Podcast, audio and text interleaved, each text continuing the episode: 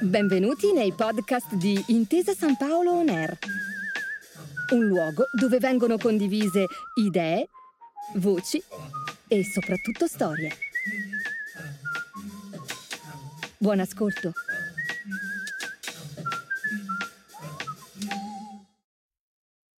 La meritocrazia è un tale presupposto delle società moderne che la diamo per scontata. Quando facciamo un colloquio di lavoro ci aspettiamo che la nostra candidatura sia esaminata secondo un principio di equità e proviamo indignazione al primo sentore di nepotismo, favoritismo o discriminazione. Nel suo contributo scritto per l'inchiesta magazine Turning Points in collaborazione con il New York Times, il giornalista Alan Woodridge scrive che forse diamo troppo per scontato tutto ciò e passa in rassegna lo stato di salute della meritocrazia che nelle società occidentali, di cui pure è parte fondante, si trova in pericolo.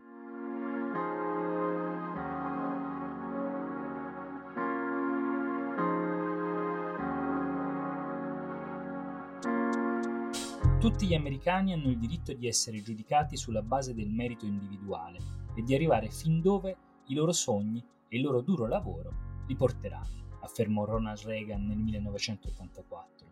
Noi crediamo che le persone debbano poter crescere in base al loro talento e non in base alla loro nascita o ad altri privilegi, disse Tony Blair 15 anni dopo dall'altro lato dell'oceano.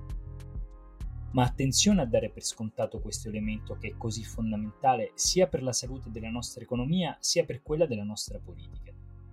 Basta guardare la storia dell'Occidente. Non è necessario tornare molto indietro nel tempo per trovare un mondo in cui i lavori passavano di padre in figlio o erano ceduti al miglior offerente. Basta guardare il resto del mondo per trovare governi pieni di corruzione e favoritismi. L'idea meritocratica è intrinsecamente fragile. Gli esseri umani sono biologicamente programmati per favorire i propri amici e i propri parenti rispetto agli estranei. La meritocrazia non continuerà a esistere per sempre se continueremo a innaffiarne le radici con il veleno scrive Woolridge.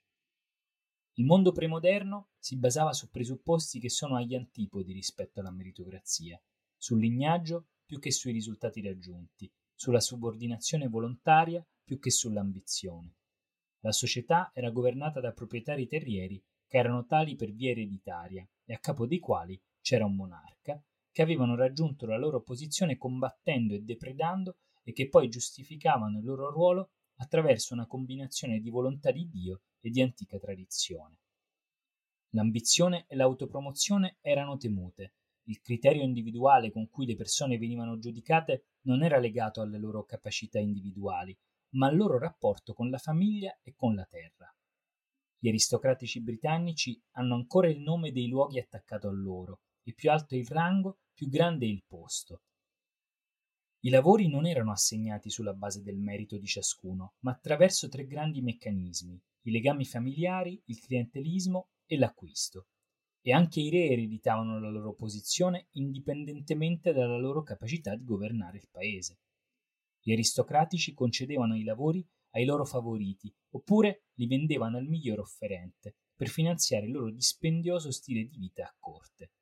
E non c'era una stretta relazione tra reddito e lavoro. Nel 1783 una certa signora Margaret Scott riceveva un considerevole stipendio di 200 sterline all'anno come balia del principe di Galles, che all'epoca aveva 21 anni. Uno dei due avvocati dello staff del tesoro britannico non si presentò al lavoro per 40 anni, dal 1744 al 1784, finché un ficcanaso ebbe l'ardire di lamentarsi per la sua scarsa frequentazione dell'ufficio. L'idea meritocratica ha assaltato in modo rivoluzionario tutti questi presupposti. È stata la dinamite che ha fatto esplodere il vecchio mondo e ha messo a disposizione il materiale per costruirne uno nuovo. Ha cambiato il concetto di elite riformando il modo in cui la società assegna i migliori posti di lavoro, ha trasformato l'istruzione enfatizzando il valore delle pure competenze accademiche e ha fatto tutto questo ridefinendo la forza elementare che determina le strutture sociali. Quando non ci sono più ricchezze ereditarie, privilegi di classe o prerogative di nascita, ha scritto Alexis de Tocqueville, diventa chiaro che la principale fonte di disparità tra le fortune degli uomini risiede nella mente. Ma l'idea meritocratica è stata addirittura qualcosa di più. È stata un tentativo di mitigare uno degli istinti primari del genere umano, cioè l'istinto di favorire i propri figli rispetto a quelli degli altri, in nome del bene collettivo. In tutto il regno animale, ha osservato la biologa Mary Maxwell, il nepotismo è la norma per tutte le specie sociali e anzi potrei spingermi ancora più in là dicendo che il nepotismo definisce le specie sociali. Questo aiuta a comprendere la giravolta intellettuale di Platone nella Repubblica. Platone, che è stato il primo occidentale a redigere un progetto meritocratico, ha preso posizione a favore della mobilità sociale, perché la gente privilegiata poteva produrre bambini di bronzo e la gente non privilegiata poteva produrre bambini d'oro. Ma come si sarebbe potuto impedire che le famiglie potenti si accaparrassero le posizioni migliori e che le famiglie più modeste fossero ignorate? Platone riteneva che l'unico modo per impedirlo fosse una rivolta estrema contro la natura, sottrarre i bambini ai loro genitori naturali per allevarli in comune e proibire ai guardiani di possedere proprietà alcuna, in modo che anteponessero il bene collettivo a quello individuale. L'idea meritocratica è stata il presupposto delle quattro grandi rivoluzioni che hanno creato il mondo moderno. La più determinante tra queste è stata la rivoluzione industriale che ha trasformato le basi materiali della civiltà e ha scatenato le energie dei self-made men. E tutto ciò è stato rafforzato da una successione di rivoluzioni politiche, la rivoluzione francese era dedita al principio della carriera aperta a tutti i cittadini di talento. I privilegi feudali furono aboliti, l'acquisto dei posti di lavoro fu proibito, le scuole di eccellenza furono rafforzate. I soldati di fanteria che marciarono attraverso l'Europa furono tutti incoraggiati a pensare di avere nel loro zaino un bastone da maresciallo di campo. La rivoluzione americana fu guidata da una visione di uguaglianza delle opportunità e di competizione corretta. Thomas Jefferson parlò di rimpiazzare l'aristocrazia artificiale data del possesso di terra con l'aristocrazia naturale, determinata dalla virtù e dal talento. David Ramsey, storico e politico della South Carolina, celebrò il secondo anniversario dell'indipendenza americana sostenendo che l'America fosse una nazione unica nella storia dell'uomo, perché tutte le cariche sono aperte a ogni uomo che se le meriti, quali che siano il suo rango e la sua condizione sociale. La Gran Bretagna è stata il palcoscenico della più sottile di queste rivoluzioni, la rivoluzione liberale, che vide un trasferimento del potere dall'aristocrazia terriera all'aristocrazia intellettuale senza che fosse esploso un solo colpo. Le rivoluzioni prima sottoposero le istituzioni esistenti, come le cariche pubbliche e le università, alla magia della competizione aperta e degli esami scritti, e poi costruirono gradualmente una scala delle opportunità che poteva portare dalla scuola di paese fino alle guglie delle più ambite università. La Old Corruption, come un tempo era chiamato il governo, fu sostituita da quella che forse era la più onesta ed efficiente amministrazione pubblica del mondo. Una rivoluzione meritocratica conduceva poi a un'altra rivoluzione meritocratica. La scala delle opportunità rivelò che tra le persone comuni c'era molto più talento di quanto i rivoluzionari liberali non avessero immaginato. E l'applicazione di un'aperta competizione fra gli uomini fece inevitabilmente sorgere una domanda. E le donne? Inoltre, la contraddizione alla base del documento fondativo dell'America non avrebbe potuto rimanere tale per sempre. Se gli uomini erano nati naturalmente uguali fra loro, come si sarebbero potuti tenere i neri in catene? Così, gruppi fino a quel momento emarginati approfittarono dell'idea meritocratica per chiedere una più equa possibilità di avere successo nella vita. L'esplosione di energia che ne risultò ha portato a una società più giusta e più produttiva donne e minoranze hanno potuto riversarsi nell'istruzione superiore. Le donne ora costituiscono più della metà degli studenti universitari britannici e le minoranze etniche ottengono risultati migliori a scuola rispetto ai bianchi. I paesi meritocratici hanno una crescita più veloce dei paesi non meritocratici. Le aziende pubbliche che assumono persone in base al merito sono più produttive delle aziende familiari che lasciano spazio ai favoritismi e le migrazioni di massa scorrono soltanto in una direzione, dai paesi che non hanno compiuto la transizione meritocratica a quelli che invece l'hanno fatto. Questa idea è però sotto attacco ovunque, sostiene Woolridge. Alcuni pensatori antirazzisti alla moda sostengono che la meritocrazia sia spesso un travestimento per il privilegio dei bianchi, o che sia addirittura un'arma per spingere le minoranze nella miseria. I populisti di destra sostengono che sia invece l'ideologia di quell'elite globale autocompiaciuta che di recente ha fatto così grandi pasticci nella gestione del mondo. E persino le persone che gestiscono la grande macchina meritocratica hanno seri dubbi. Daniel Markovitz di Yale ha recentemente scritto un libro intitolato The Meritocracy Trap, la trappola meritocratica, mentre Michael Sandel di Harvard ne ha scritto un altro, tradotto in italiano da Feltrinelli con il titolo La tirannia del merito.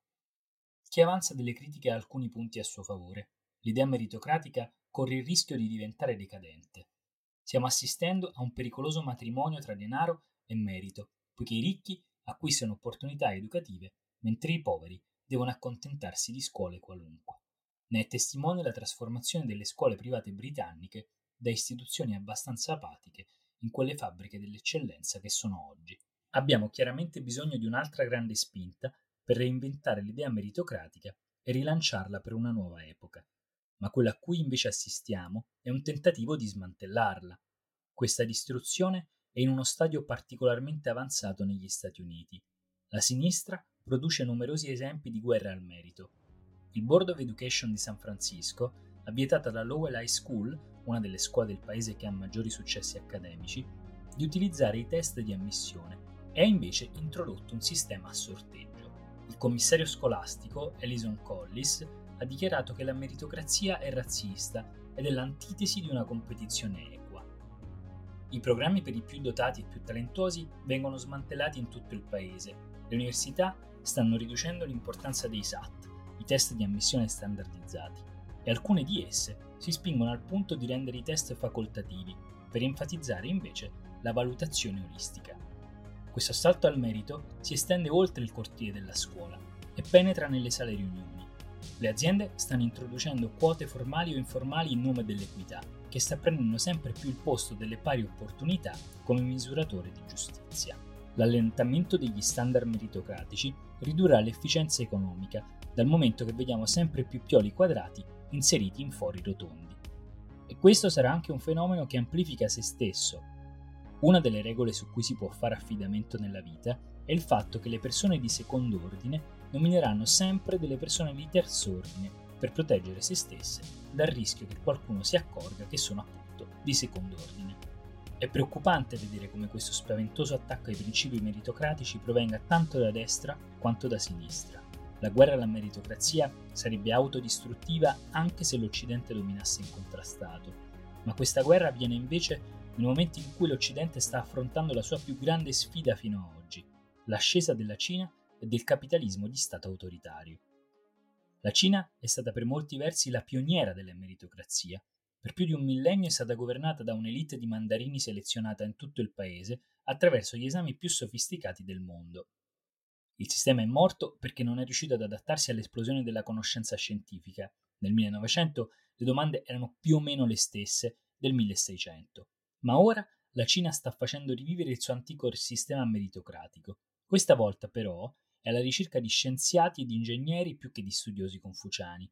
Stiamo così per apprendere che l'idea meritocratica può essere altrettanto potente al servizio dell'autoritarismo statale di quanto lo è stata finora al servizio della democrazia liberale. La guerra al merito, che è attualmente in corso, è quindi una doppia minaccia per il mondo moderno. Priverà l'Occidente del suo dinamismo economico e allo stesso tempo incoraggerà i gruppi di interesse a competere per le risorse sulla base di diritti collettivi e risentimenti di gruppo. Tutto questo sposterà inesorabilmente l'equilibrio del potere verso un regime post-comunista in Oriente che non ha tempo per i diritti individuali e i valori liberali. Abbiamo ancora la possibilità di impedire questo processo, è vero, ma soltanto se siamo disposti a coltivare e a riparare quell'idea meritocratica che in precedenza ha reso l'Occidente vincente. Grazie per aver ascoltato i podcast di Intesa San Paolo On Air. Al prossimo episodio.